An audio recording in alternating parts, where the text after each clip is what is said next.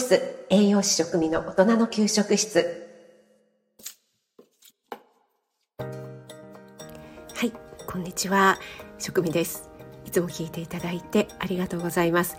今日は YYU さんことゆりえさんに数日を見ていただきました。というお話をさせていただきたいと思います。ゆりえさんに数日を見ていただいたという配信は私があの仲良くさせていただいている方でも亀っぽさんだったりけいこちゃんなんかがね配信を上げられているかと思います、えー、私もそういった配信を聞いてちょっとね興味はあったんですけどもどうしようなんかゆりえさんにお願いしたらお忙しくなっちゃうんじゃないかなとかいろいろ私結構そういうところを考えてしまうタイプなので考えていたらですねゆりえさんの方からあのもしよかったらということでお声をかけていただきまして私がカレンさんとのコラボの壁打ちだったり赤さんとのコラボそして介護のことなんかをね、えー、最近お話ししているのでそういった配信を聞いてくださってなんかこう心の中にもやもやとしているものがもしかしたらあるんじゃないかなということでそんなののね、え、こうヒントになればということでありがたいことにお声かけていただきまして、えー、それだったらぜひということで、もう先週になるんですね。はい見ていただきました。でこの数日を見ていただくというのは例えば私の場合は街角とかでちょっとふらっと占いの館みたいにのところに入るというのとは違ってすごく信頼できる方信頼関係のある方にでないとちょっとね、えー、見ていただくのはどうかなと思ってしまうタイプなんですね。なのでゆりえさん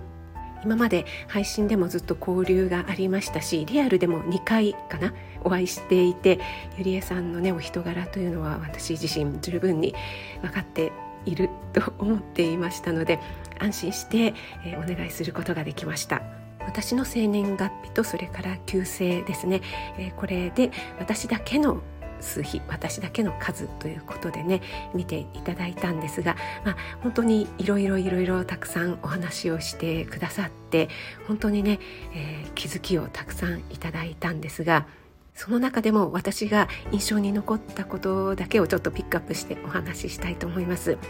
え、まずあの私が力になります。私ができますっていうのをねもっと前面に出していっていいんじゃないかっていうふうに言われました、え、まだちょっと遠慮がありますよというようなことでね。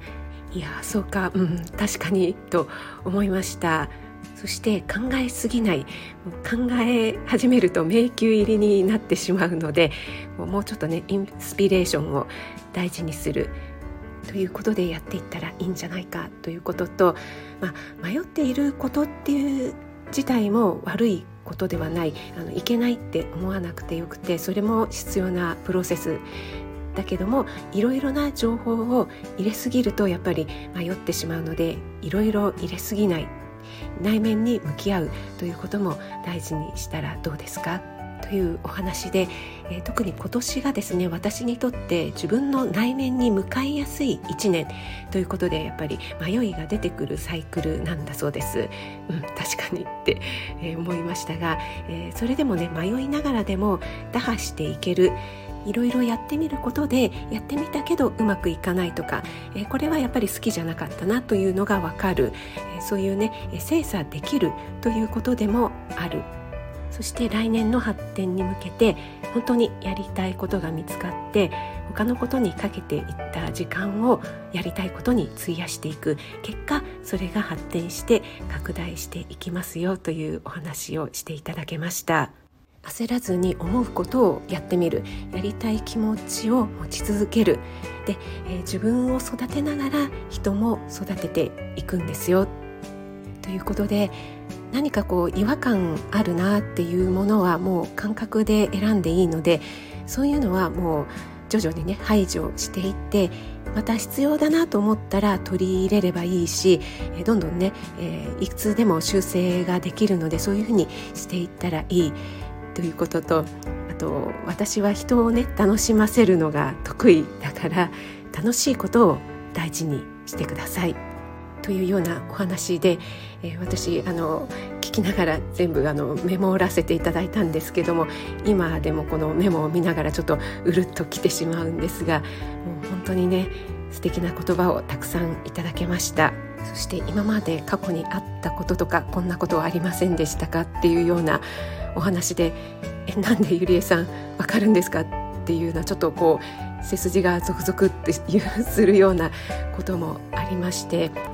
いやちょっと驚きました。なんか本当にびっくりしました、えー、家族との関わり方もですね、えー、どういう生き方をすると楽に生きられるかっていうことで、えー、今までの経験とか許せないっていうような気持ちをこう許していく。手放していくっていうようなねお話もありましてこれは私がですね親の面倒を見ないのは白状なのかという配信でちらっとお話ししたんですが子供の頃からねいろいろあれやっちゃダメこれやっちゃダメみたいな制約が多くて、えー、全然ねあの習い事なんかもさせてもらえずお金を全くかけてもらえなかったっていうね思いがあのずっと引きずっていたっていうところが正直ありました。なんで他の子はピアノを習わせてもらえているのに私はダメなんだろうとかもっと早く習わせてもらったらもっと上手くなってたんじゃないかとか両親は私の進学にはほとんど興味がなかったので、え、結構私がやる気だった時も応援してくれなかったなという思いがあったりしてもっと協力的だったら私の人生は変わってたんじゃないかとかまあ要するにこうないものねだりですよね、えー、こうだったらこうだったんじゃないかみたいなことに、えー、結構とらわれていたと思います。それがようやく受け入れられるようになってきた手放せるようになってきたかなっていうあのそういったのも含めて全部私の人生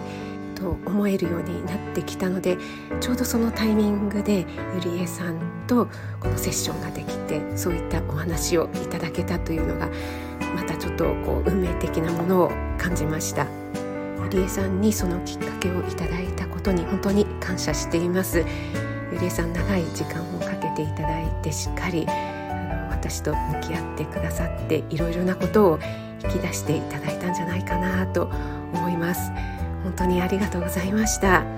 えー、このね配信をすることでまたゆりえさんにねいろいろ、えー、負担というか私もゆりえさんに見てほしいっていう方が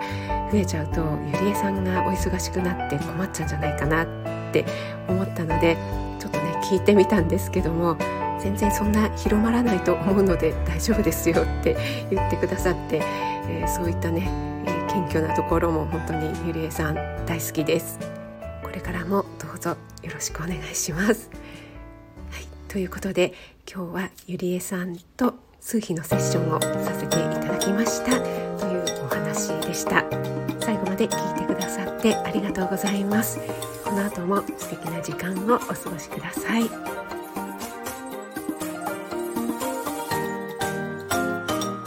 栄養満点ボイス栄養士食味の大人の給食室。